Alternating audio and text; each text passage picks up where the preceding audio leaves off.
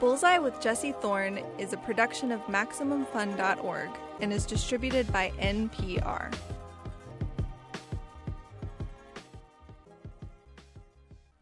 I'm Jesse Thorne. Have you seen It's Always Sunny in Philadelphia?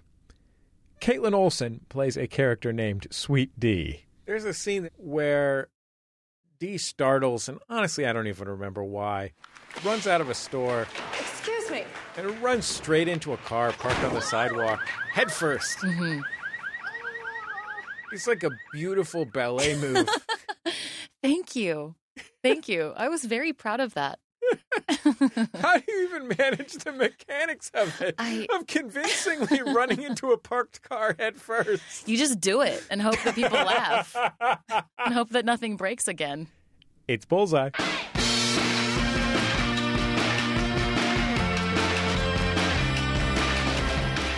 Coming up, I'll talk to Kaitlin Olson. Your character, Dee's self obsession, evilness, stupidity, absolutely keeps pace with the male characters. Yeah. Yeah. Thank you.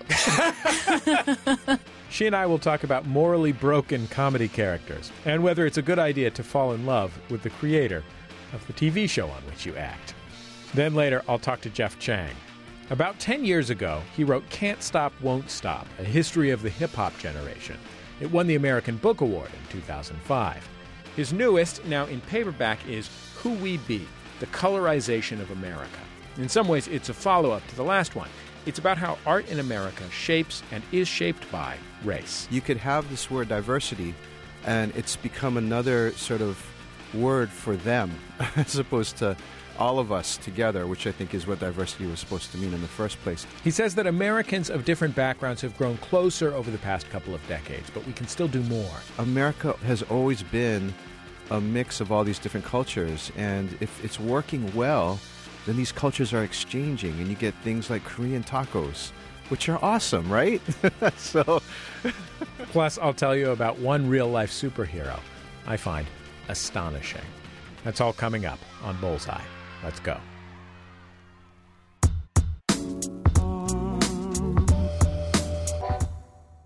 It's Bullseye. I'm Jesse Thorne. If you always thought there were no heartwarming lessons on Seinfeld, well, you should try watching It's Always Sunny in Philadelphia sometime. Kaitlin Olson's my guest. She's one of the stars. Her character, Sweet Dee, and three friends own a bar in Philadelphia, and they're sort of watched over by Danny DeVito, who's like a father figure. It's kind of complicated. It's a pretty normal sitcom setup that consistently goes completely insane. All five leads are some degree of stupid, insane, sometimes even evil, and they basically never win. Uh, So here's a perfect example. Dee in this scene and her brother Dennis have decided to get some money from the government by becoming addicted to crack cocaine. And then they're going to use that money to pursue their dreams. Dee wants to be an actress. Uh, honestly, in practice, it is an even worse plan than it sounds like me describing it right now. So uh, as we listen in, they're in their Land Rover and they're trying to buy some crack rocks for the first time. Okay, thank you.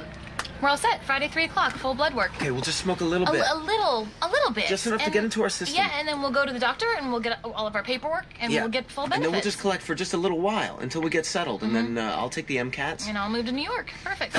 So, oh my God! You scared us. Oh, not because you're black. No, no, no, No, no, no, no, We're not not 'cause racist. no, God, no. no. It's just that the neighborhood is scary. if you were another And it- ethnicity, you you popped. yeah, yeah. Really but did but it's a nice neighborhood. I mean, it's an okay. It's the nature of this. Roll your window down. Okay. What you need? Uh, one please. One what? Uh, One, One rock of one crack. crack. A crack rock. Is that enough? Is one crack rock enough? See, Um, I, I don't. how much would you recommend for a first-time user? Tell you what. I'll make you a deal. Two for the price of one. Really? Oh, That sounds good. Oh, that's very nice of you. How much? Two hundred dollars? Okay. Sounds reasonable. Great. I spoke to Kaitlin Olson last year.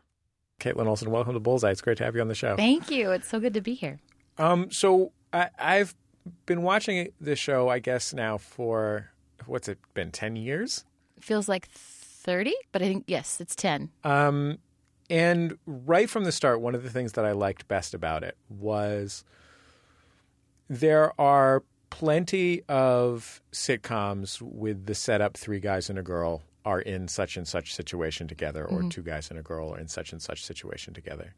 Usually in those shows, what happens is that the female lead's job is to wag a finger at the male leads. Yes. She doesn't get to do anything funny no. or anything. No. She's the one that's like, you guys, come on, you guys. I'm going to point out how funny you are.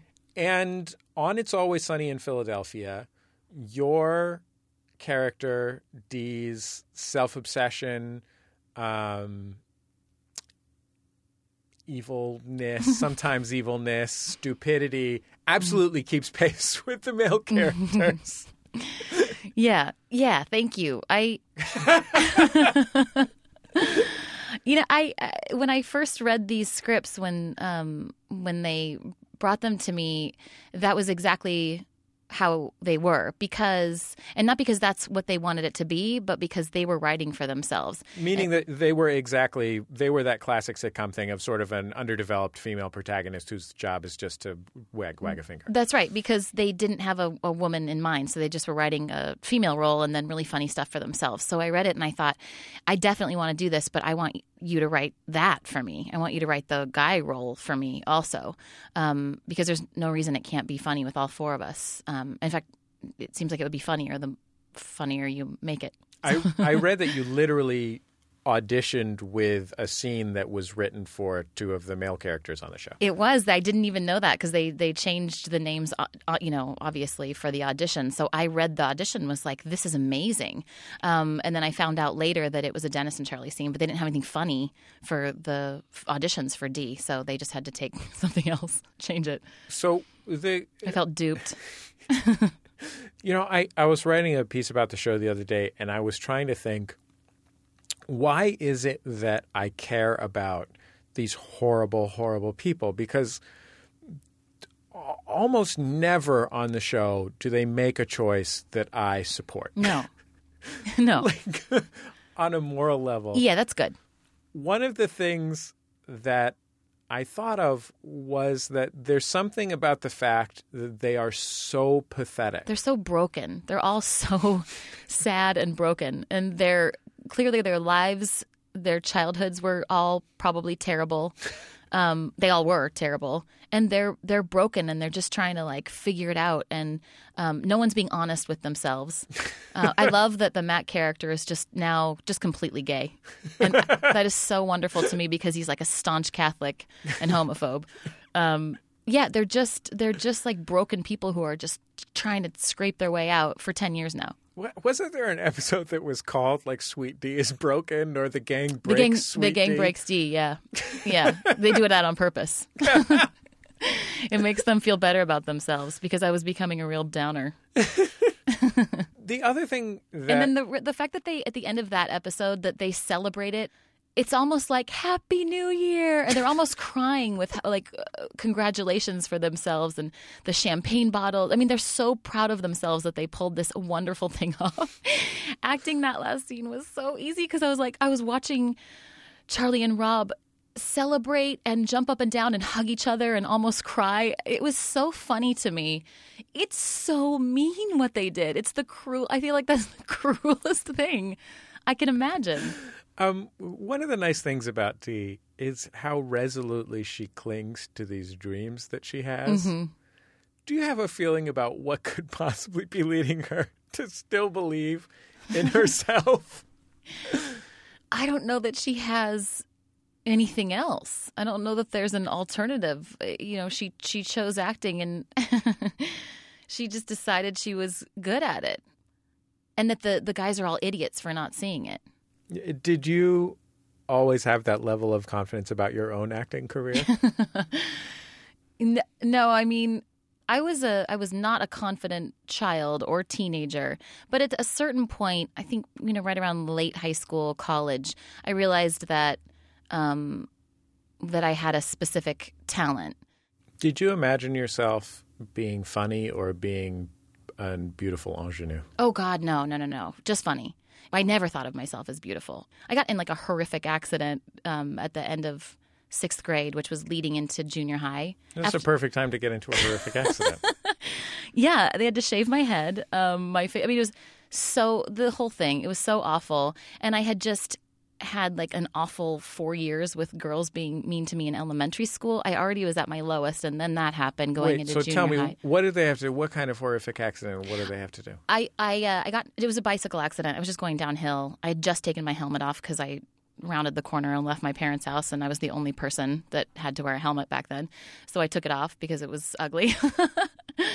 and then I slammed on my brakes going downhill, and I flew over the handlebars, and I landed on my face, and like the four top teeth stayed attached but were kind of in the back of my mouth and then the bike landed on my head and punched a giant hole in my head so i had all this like reconstructive surgery on my lip and um, a giant scar from ear to ear and a shaved head and i already i already hated myself it was What's this like time. going into middle school? Like, It literally was the end of sixth grade, which was the end of elementary school. So yeah, like I had that summer to recover, and then I had to start junior high school, and I just that just like sealed it in. I was I was very insecure and scared, and um, I spent most of junior high feeling like that. So no, I never, I never ever thought of myself as beautiful. I like, I think I somewhere in the next four years tried to find a way to just be in the world and and comedy ended up you know being my thing where, where? How do you think you found that? how do i think i found it well i always loved acting and that was true from um, an earlier age even younger than all of this but i never did it at school because i was too scared. I wanted to be in plays in junior high but i was way too afraid.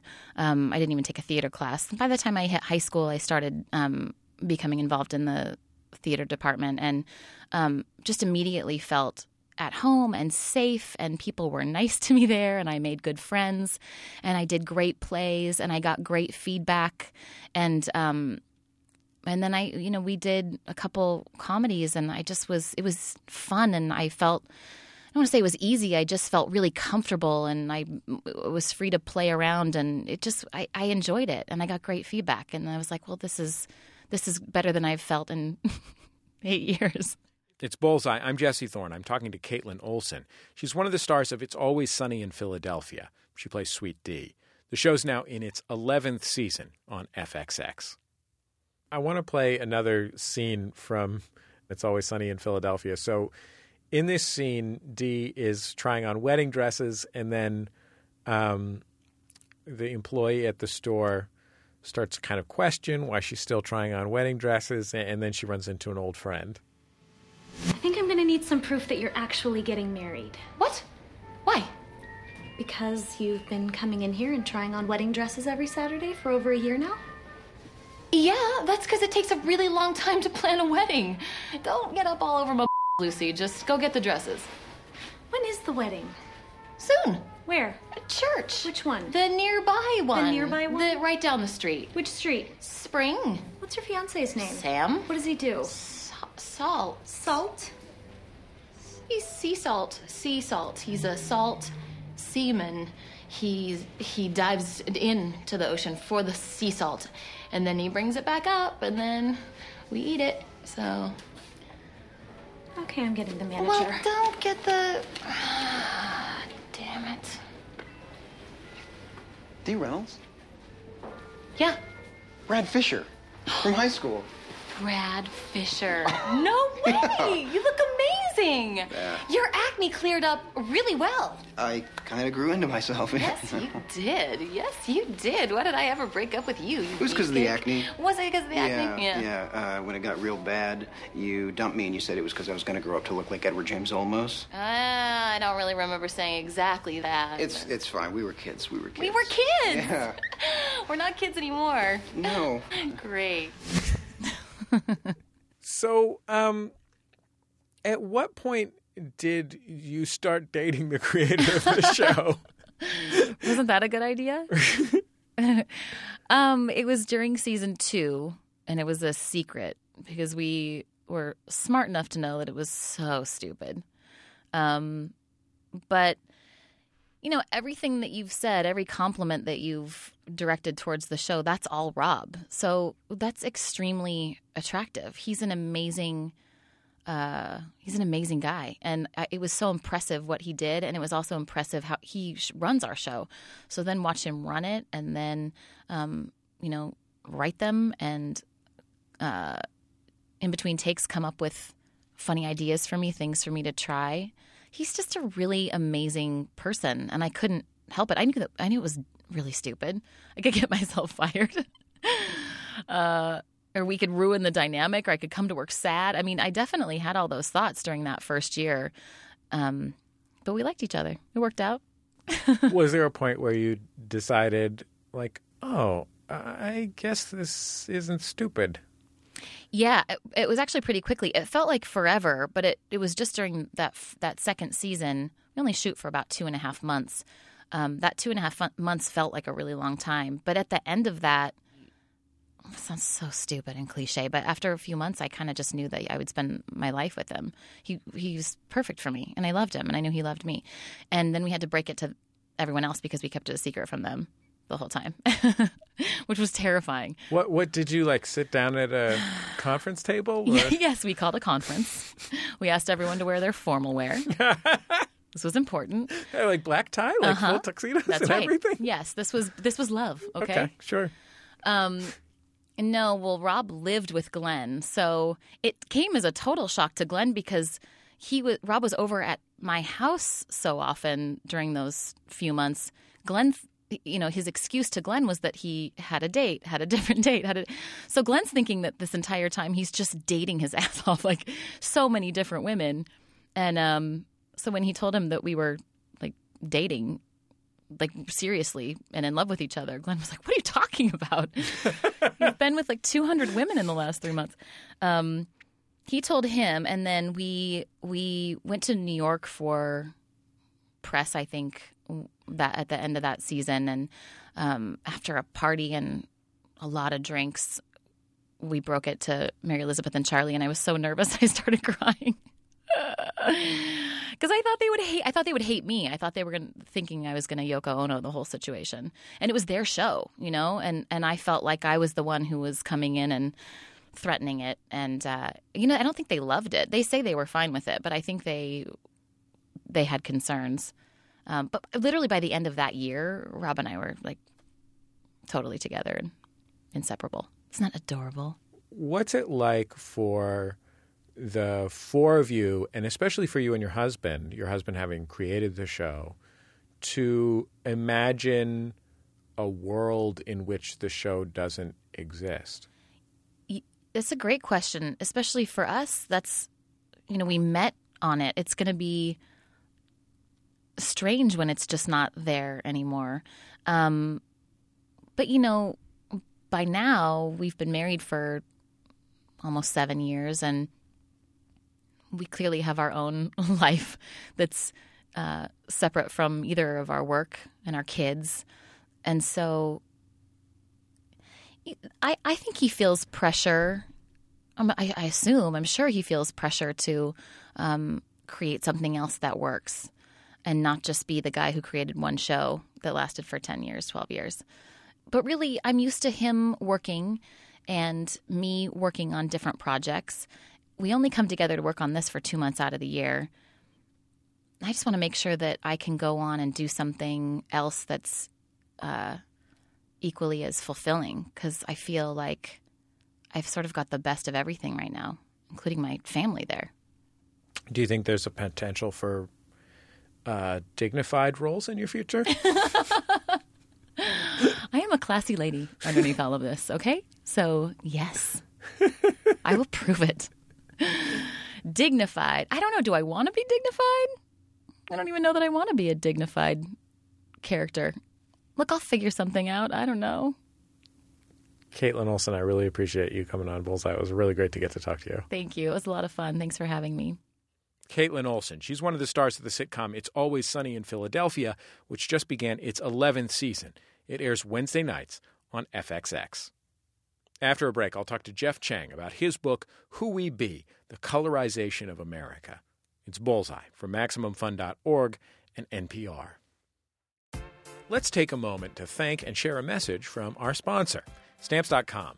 With Stamps.com, you can avoid trips to the post office. Buy and print official U.S. postage for any letter or package right from your computer. 500,000 small businesses already use Stamps.com. Right now, sign up for a special offer a four week trial plus a digital scale and free postage. Go to Stamps.com, click on the microphone, and type in Bullseye. Thanks for listening to Bullseye. NPR Music's Tiny Desk isn't just any old office desk. It's a stage for artists like Adele, John Legend, Sylvan Esso, Kacey Musgraves, The National, and of course, T Pain singing without autotune. One of my personal favorites, Dan Deacon. And if you're an undiscovered musician, you could play there too. Just submit a video to the Tiny Desk contest for a chance to launch your path to stardom. Find out how to enter at npr.org slash tinydeskcontest. It's Bullseye. I'm Jesse Thorne. Jeff Chang was a member of the first majority minority class at UC Berkeley in 1985. He lived the cultural upheaval that turned the melting pot into the tossed salad. He was there for the mainstreaming of multiculturalism and all the benefits and problems that that led to. His latest book, now available in paperback, is Who We Be The Colorization of America. It's a cultural history of how the ideal of one American culture became an ideal of multiculturalism. A nation of people with a shared cultural identity, but also cultural distinctiveness. It's all about the generation who, like me, grew up with that ideal and sometimes chafed against it. A generation that maybe sort of wanted to be post racial. Jeff Chang and I spoke last year. Welcome to Bullseye. It's great to have you back on the show. Oh, it's so wonderful to be here, Jesse. So I am impressed that you named your book about your your like uh, thoughtful scholarly history of multiculturalism and culture uh, after a DMX song. A man probably best known uh, his best known form of discourse probably dog sounds. Yes, yes, indeed. Uh, yeah, I, you know, it was for me. It was it was sort of a. I, it's an inside joke, I think, for all of us who who came up on hip hop, um, and uh, and also sort of a direct retort to you know the the, the culture warriors uh, during the 80s and the 90s, and even up to now, really, who who are like, what happened to the America we grew up in? Why can't we have that back? Who are we anymore? Well, this is who we be. So. Um, so I'm, I'm glad you caught that hip hop head like you are. Let's talk about how the counter narrative to the idea of the melting pot uh, came to be. Um, where did the idea of multiculturalism come from? Well, you know, what you saw, I think, after the passage of the Civil Rights Act and the Voting Rights Act and the Immigration and Nationality Act in the mid 60s uh, was um, the legal structure for you know discrimination and segregation being brought down uh, or dismantled. Uh, but there were no visions necessarily at that particular point of how people were supposed to live together. You know, legislation just can't do that. So artists began, I think, to take a prominent role. This is sort of the cultural turn in the movement, if you will. And I think that by really what you see by the late 60s is a lot of these different types of movements beginning to flourish. And it takes an intellectual kind of turn in 1968 in, here in the Bay Area with the outbreak of the Third World Strike at San Francisco State and UC Berkeley, which inaugurate the idea of ethnic studies. And suddenly, from Berkeley to Stanford to Harvard to all the campuses in between, there's there are these debates about intellectually what sh- should we be studying about the American people. Uh, that kind of take this narrative, this sort of everybody's going to melt into this one big pot, this old sort of Isaac Zangwill idea, and uh, begins to to say, well, there's always been people of a bunch of different cultures who have come here, and uh, let's look at that. And so by 1975, you know, about eight years later, seven years later, I'm not doing the math too well here, but Ishmael Reed, who wrote this book, Mumbo Jumbo, um, actually creates the term, drops this term multiculture into the Berkeley Barb, this alternative newspaper in Berkeley. And what you have is this flourishing counterculture. Um, really, you know, after all these other kinds of countercultures that have been so talked about, free love and summer of love and all these other kinds of things, you have this new counterculture that's really led uh, by people of color um, and is uh, about all of these, but you know, not exclusive. Uh, there's a lot of white artists who are involved with this as well, um, but this this counterculture that's creating a space now to talk about America in a completely different type of way. So, Jeff, you may or may not know this about me, um, and you know some dedicated listeners may know this about me, but I'm a white person. Um, Are you really? Yeah, I know, right? and you know my my uh, forefathers and foremothers came from, in some cases, England, but also there were uh, Irish and German and you know, uh, uh, uh, Quakers, uh, and you know, my grandmother made sauerkraut at home, and my mom sometimes talks about how the whole house used to smell like sauerkraut. But, um, you know, I was able to uh, let go of those identities and just see myself as an American, right? So, what is the problem with the melting pot. And also, for anyone who's listening, please understand that in part I'm taking the devil's advocate position here. Yeah, I you know I, I, would say that she probably didn't let go of those. If you you know you still have you're still eating sauerkraut. I'm imagining you have all these memories now uh, of eating sauerkraut, just the same way that that our our house can smell like curry uh, sometimes when I'm you know making curry, or or it can smell like stew when I'm making beef stew. You know, the pee stew, Hawaiian uh, beef stew in the house. Um, you know, the, the, notion wasn't necessarily uh, from these multiculturalists that uh, that we had to let go of being American, and I think this is what the critique of multiculturalists got wrong. Um, it was that America has always been a mix of all these different cultures, and if it's working well, then these cultures are exchanging, and you get things like Korean tacos which are awesome, right? so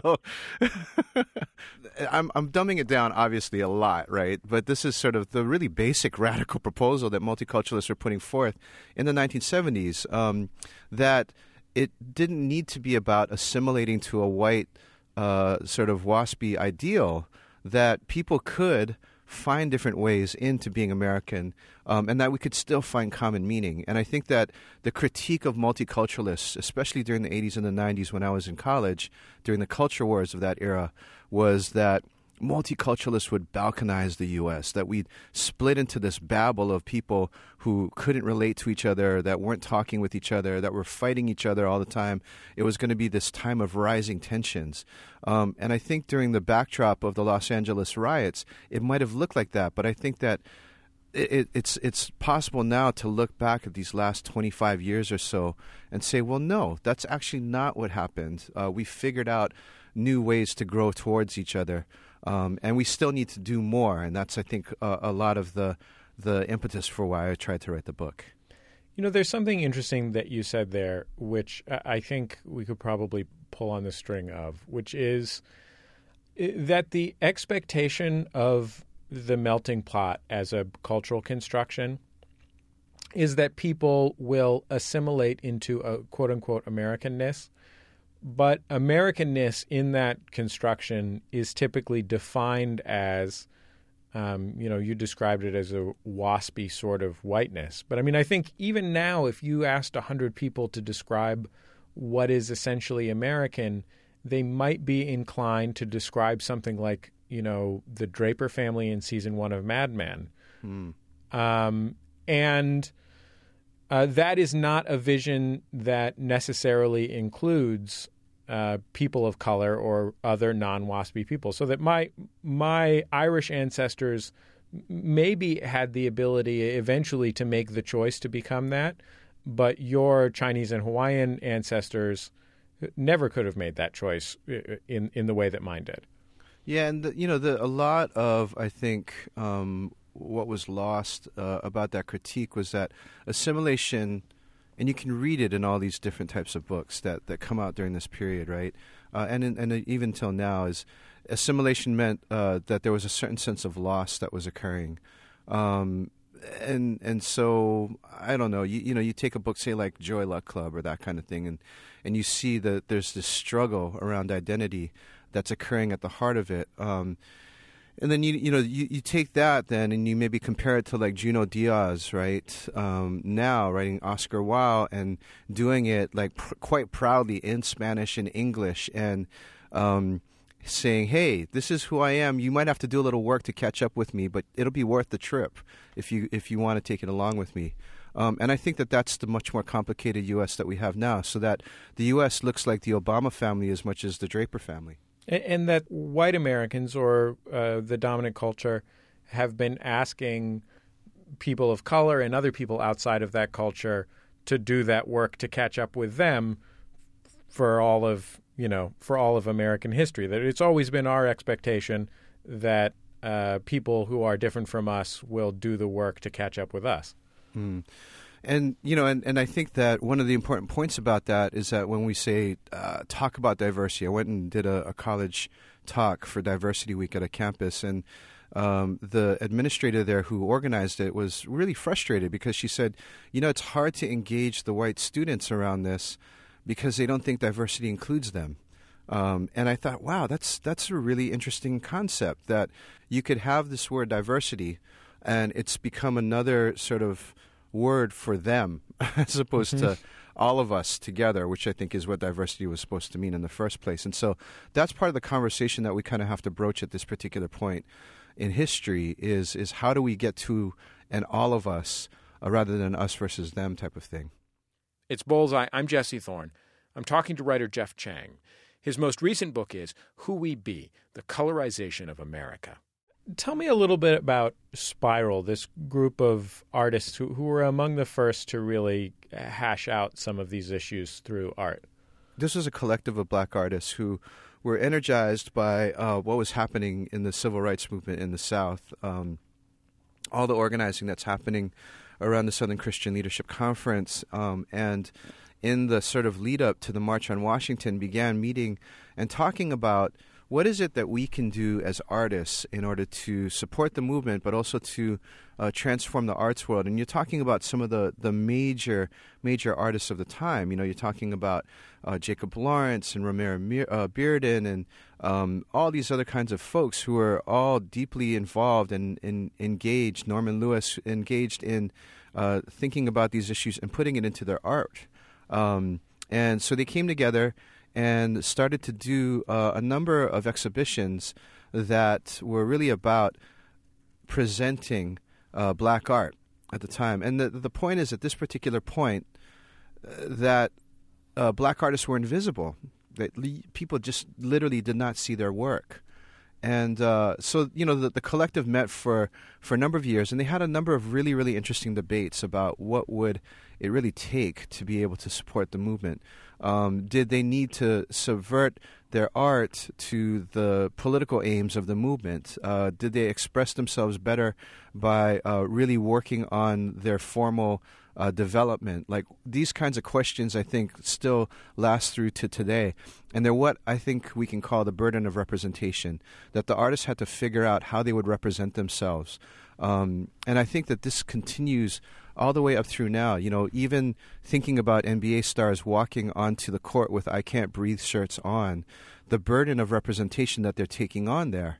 Um, you know, the the knowledge that they're going to have uh, a backlash uh, coming from um, a whole number of different sectors, um, and are they representing uh, the race, um, or are they inter- re- representing their individual um, points of view? All of these questions still swirl for artists of color and, and, and I think anybody public of color. How do you think the fact that you are uh, Hawaiian um, informed your understanding of the culture and politics of race?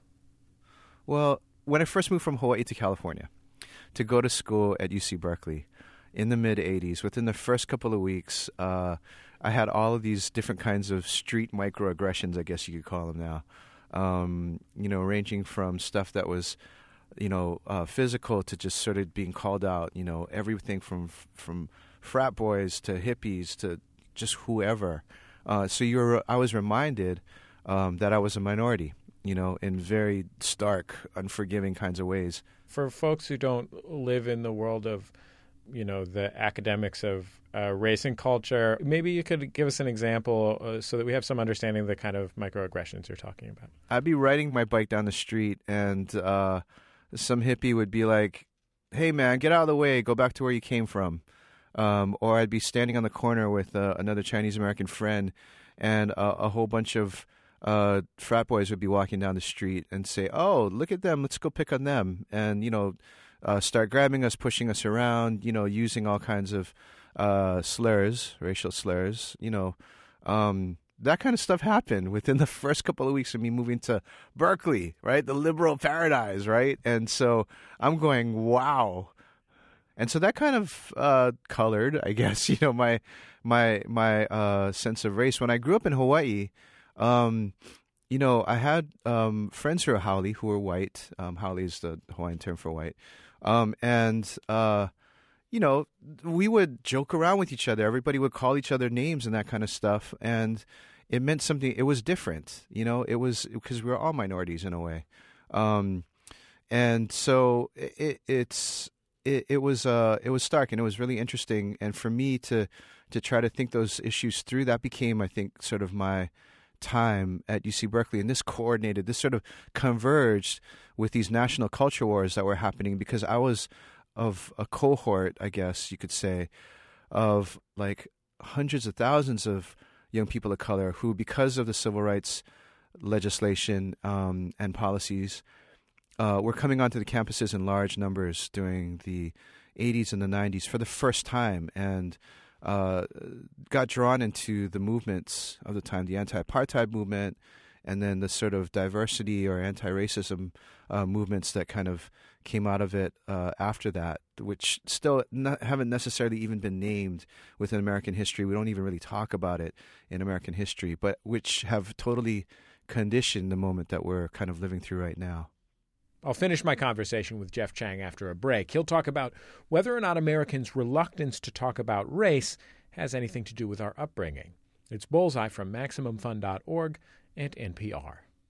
Thanks for listening to Bullseye. Hey, if you're a musician or you know somebody who is, listen up. NPR Music is giving undiscovered artists the chance to play a tiny desk concert in Washington, D.C. Any style of music goes. Just send us a video of you playing an original song at a desk to enter. Now, you heard that right, at a desk. Find out more at npr.org slash tiny desk contest.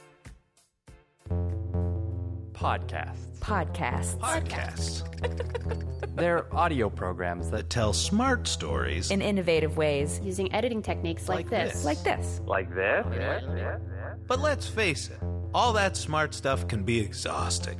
That's where Stop Podcasting Yourself comes in. It's so stupid. It's just two stupid dinguses being dumb idiot jerks for 90 minutes. Stop podcasting yourself. The stupid show that smart people love. Find it on iTunes or MaximumFun.org. I'm Jesse Thorn. My guest on Bullseye is the author Jeff Chang. You might know him for his first book, Can't Stop, Won't Stop A History of the Hip Hop Generation. His most recent book is Who We Be The Colorization of America. It looks at how Americans feel about race today and about how that's changed over the last few decades. Jeff Chang and I spoke last year. One of the big turning points in the story that you tell in your book is something that for me is just like a very hazy memory, but for you, just a little bit older than me, it must have been a cultural event that almost has no parallel. And that's the riots in Los Angeles in the early 1990s. Um, can you tell me uh, how you think that that event changed the course of culture in the United States, and especially the culture of um, race and ethnicity? Absolutely, in so many ways. And you know, for back in the day, I think when we would compare ourselves to the baby boomers, and we still had that chip on our shoulder, we would say that 1992 was like our 1968. You know what I mean? Um, and in 1991, you kind of look at the culture wars, and Time magazine has this cover that says, literally, the cover line is "Who are we?" and uh, and it says something about how students are getting a divisive view of American history, and they're talking about uh, the rise of ethnic studies and how it's transforming the landscape at that particular point. And this is, you know, the, the, the battles of the, the canon, the canon wars, uh, the culture wars are, are raging in, in full effect. The riots, in some ways, you know, serve as like this moment in which it's a wake up call. And so, on the one hand, what you see is those of us who are in the hip hop world, we begin to start flexing our ambitions to crash the mainstream. Vibe magazine comes out of this particular era, right? This uh, this magazine that was launched, you know, with Quincy Jones and um, a whole partnership of a lot of big money folks saying it's our time. We really have to do this now. So that was sort of one of the ways in which you saw the ambitions of of the hip hop generation being manifest was in this magazine that was going to show the world, represent once and for all what it meant to be a young person um, in a diverse culture in America on the sort of eve of the of the millennium, right? And then after this, you have hip hop's great breakthrough, 1993, uh, 1994, 1995, the rise of Dr. Dre and Death Row and uh, Diddy and Bad Boy and um, hip hop taking over the charts and becoming sort of the main uh, cultural sort of reference point for an entire generation, not just in the U.S. but globally. That's happening, and at the same time, corporations are looking at all of this and they're saying most of the world is not white and suburban. Most of the world is young, urban, and not white. And so, how can we figure out a way to get at the world? How can we globalize our consumer brands? and hip hop becomes the perfect vehicle for them to be able to do that. So, hip hop, in a lot of ways, inaugurates the sort of globalization of a lot of these American consumer companies. And I think by the end of the decade, what you see literally is even the Republicans who have been very much anti affirmative action, you know, Nathan Glazer, one of the leading opponents of affirmative action, writes a book, We Are All Multiculturalists Now. Uh, and George Bush's cabinet is more diverse than um, pretty much any other cabinet in, in U.S. history, right? With uh, all of these appointments Alberto Gonzales, Condoleezza Rice, and of course um, uh, Colin Powell. Uh, and so, you know, and, and when he does that, it's it, it's said in the press, this is just the way that business gets done now. So between the riots and the turn of the millennium is when you see multiculturalism's big, big crossover. I want to ask you about another cultural artifact that you wrote about in the book that, that I thought was really interesting. There's this director named Charles Stone III, and he made his name in the mid 90s directing hip hop videos for, you know, what you might call the creme de la creme of uh, artsy or alternative hip hop um, artists like A Tribe Called Quest and The Roots. Um, he didn't he direct the "What They Do" video for the Roots? Yes, yes, a, yeah. A famous a classic now. Yeah, a, famous video that essentially played out as a traditional hip hop video. You know, pretty girls not wearing a lot of clothes and a lot of pouring of champagne and driving of really fancy cars, but with a subtitle track that sort of interrogated every single thing that happened. Um, and when it became clear to him that the music video economy uh, wasn't going to be in the 21st century what it had been in the 20th century, um, he decided to make a short film. And the short film uh, was called True. And I-, I, wonder if you could describe that film for me. True was uh, a very, very short film um, of a guy lying on his couch watching a, a, a basketball game and uh, he gets a call on uh, those old sort of you know wireless phones that are about 15 pounds, and picks it up, and uh, and the whole conversation was pretty much like, "What's up? What's up? You know, what you doing? Nothing. Watching the game, having a brew. True. You know, and it's it's that's it. But this "What's up?" thing becomes uh, uh, something that everybody can relate to. Um, it's very specific to this group of friends. They're all uh, black. There's one Puerto Rican, and so this gets made into the a commercial. Budweiser uh, picks it up, um, and this becomes the famous "What's Up" commercial. Um, and it takes off. It goes all kinds of places. They go to Cannes. They, they win all kinds of awards. They're being feted. These are just uh, several guys from Philly who just have this strange greeting that they use for each other.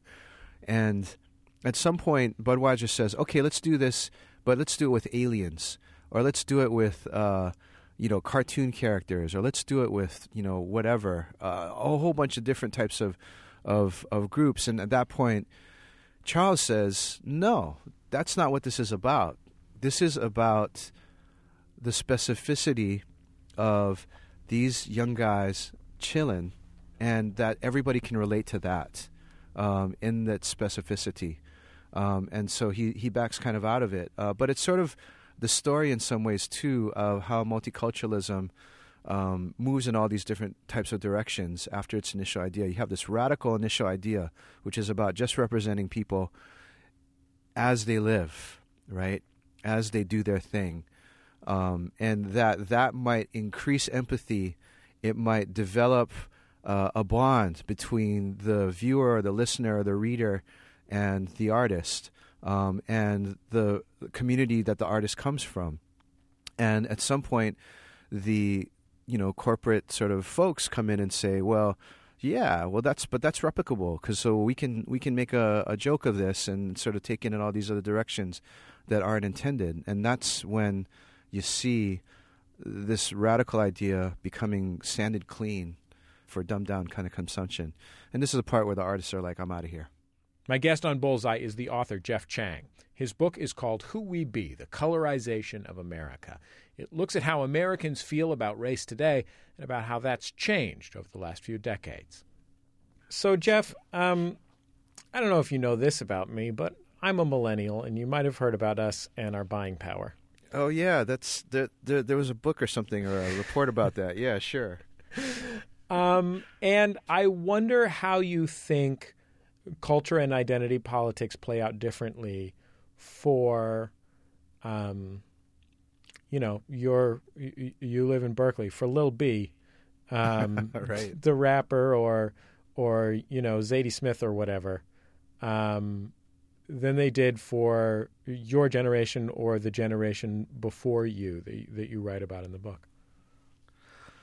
It's interesting you know because I think with every generation since the civil rights, you know, revolution, uh, there's been so much hope, and every generation comes in, and it's more diverse than the previous generation, and uh, we have so much hope that they'll get to a place that we as a generation could not get to, and you you hear it, right? You hear it pretty much in all of Obama's. Uh, speeches, you know, after uh, horrible racial incidents occur now, you always hear him coming back to having hope for Sasha and Malia and their generation to kind of work things on out. And you know, I, I would like to believe in that. Um, I have you know kids now uh, who are millennials and post millennials. Um, I don't have that many kids, but I have a kid who's a millennial and a kid who's a post millennial. Let, let, me put it that way um, as defined by whoever's defining this stuff, because as we know, generations are fictions. But any, in any case, the, the I'd like to see that happening. What came out earlier this year was an MTV and David Binder poll that I found really, really interesting. It found that something like four in five millennials believe that colorblindness is the way that we need to go in American society. Like that would be the ultimate ideal to achieve. And it also found that something like four in five millennials believe that we need to respect everybody uh, for their diversity and understand and respect difference. And I look at that and I go, wow, those are actually competing positions in the culture wars. You know, the culture wars back in the 80s and the 90s when I was their age, and, and certainly the culture wars now uh, when, you know, they are coming of age. Uh, and they're, they're in some ways incompatible positions. And so we're, we're I don't know what the position is that we should be taking. Um, I have some ideas, but I'm not really sure that they're you know necessarily the ideas that need to be put into place. But I certainly know that these two positions are incompatible, and yet equally held by the millennial generation. And so we're confused. We're confused about race. We're still sort of living through the culture wars. We're still living through um, the the legacy of it and we haven't necessarily come to a point or a place where we can move forward in the discussion. The discussion still seems to be stalled. This famous race conversation that we are supposedly supposed to have from 1997 on, we haven't gotten any further with it. So I, you know, I'm of two minds about it. I'm very, very hopeful because you can't not be. Um, but on the other hand, I'm worried about the the notions of colorblindness and those kinds of things that get reproduced from generation to generation that prevent us actually from talking honestly about race and culture and its impact and racial discrimination and injustice and inequality and all those fun things um, that we kind of have to get to to to uh, to move forward. Do you think that we've been raised to be afraid to talk about those things? I do. Uh, there, and this has borne out in studies as well. There uh, was a landmark kind of study from the university or Vanderbilt University uh, several years ago that looked at parenting and whether or not parents of white children or parents of children of color um, have discussions about race, and it found that 75% of white parents don't want to talk to their kids or don't have their conversation with their kids about race, and that you know ch- parents of children of color are two to five times more likely to have that conversation with their young children about race. Um, and I think it comes from goodwill. Like we look at the past and we look at wow, you know, such horrible things were done in the name of dividing us by the way that we look. So if we just ignore it and don't talk about it, then maybe we'll be able to to move forward with our lives. But that does damage to all those folks who have to grow up with that, um, who have to kind of experience that, as you say, as you put it, every time they walk out of their door. And so, yeah, I think we're we've we've been taught to be uh, afraid to talk about it, and in some ways, multiculturalism came along, broke it open. You had this huge sort of raging debate about these issues. And what we were left uh, with at the end of the day was we know what not to say. Like, if I was standing on that corner in Berkeley and a bunch of frat boys were coming down, uh, they might still physically harass me and my friend Mark, but they would know not to call us.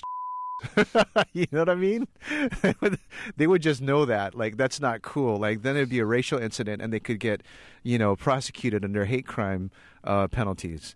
Um, so we know what not to say with each other to, to each other, but we don't know what to say next, and that's the problem. That's where we're at at this particular strange moment in history. Well, Jeff, I really appreciate you taking the time to come on Bullseye. It was great to get to talk to you again. Uh, thanks so much, Jesse. You're the best. Jeff Chang is the author of Who We Be: The Colorization of America.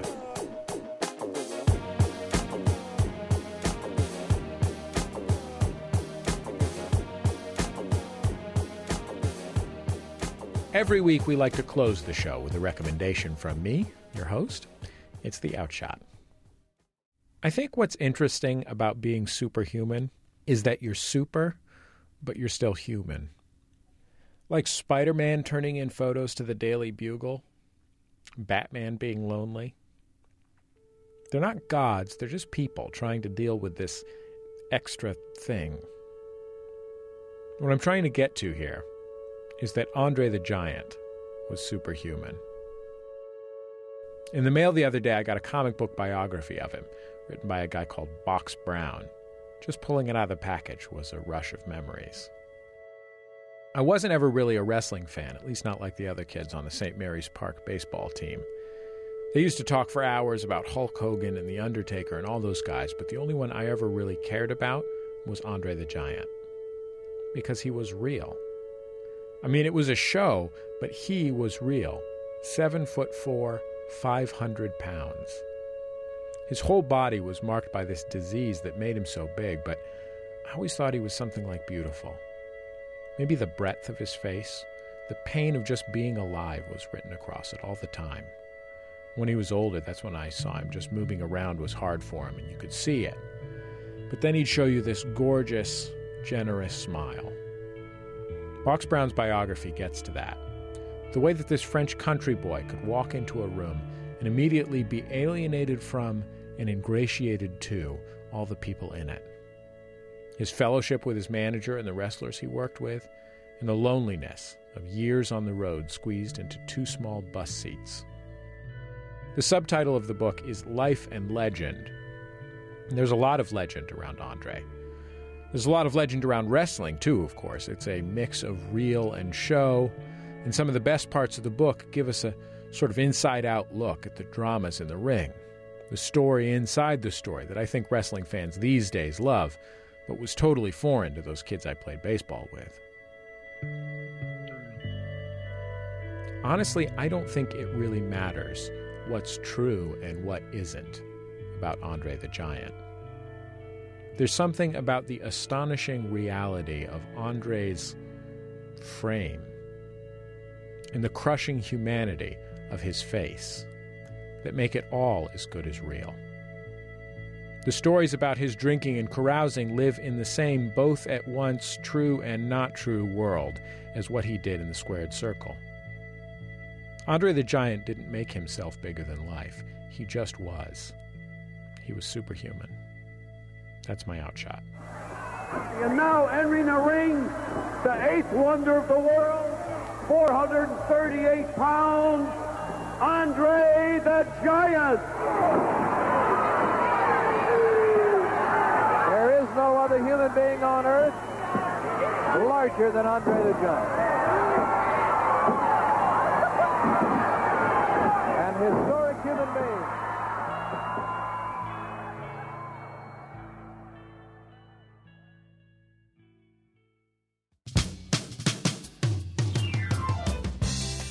Come to the end of another episode of Bullseye. The show is produced by Speaking Into Microphones. Our producer is Julia Smith. Production fellow at Maximum Fun is Abadian Perello. Production assistant is Christian Duenas. Senior producer is Colin Anderson. All our interstitial music is provided by Dan Wally. Thanks to him. Thanks also to the Go Team and their label, Memphis Industries, who provided our theme music. If you'd like to hear any of our past shows, they're all free. Just go to MaximumFun.org to listen to them. And if you want to hear about more cool culture stuff, you can hear our sister podcast, Pop Rocket. It's a roundtable discussion of everything great in popular culture, hosted by comedian Guy Branum. This week, the team give out their Pop Tart Awards for the best pop culture of 2015. A slightly embarrassing name, a very fun show. They also had a great show uh, last week that was all about the new Star Wars movie, and it is like the most fascinating discussion of the new Star Wars movie that I've heard anywhere, so you should go check that out. I guess that's about it. Just remember, all great radio hosts have a signature sign off.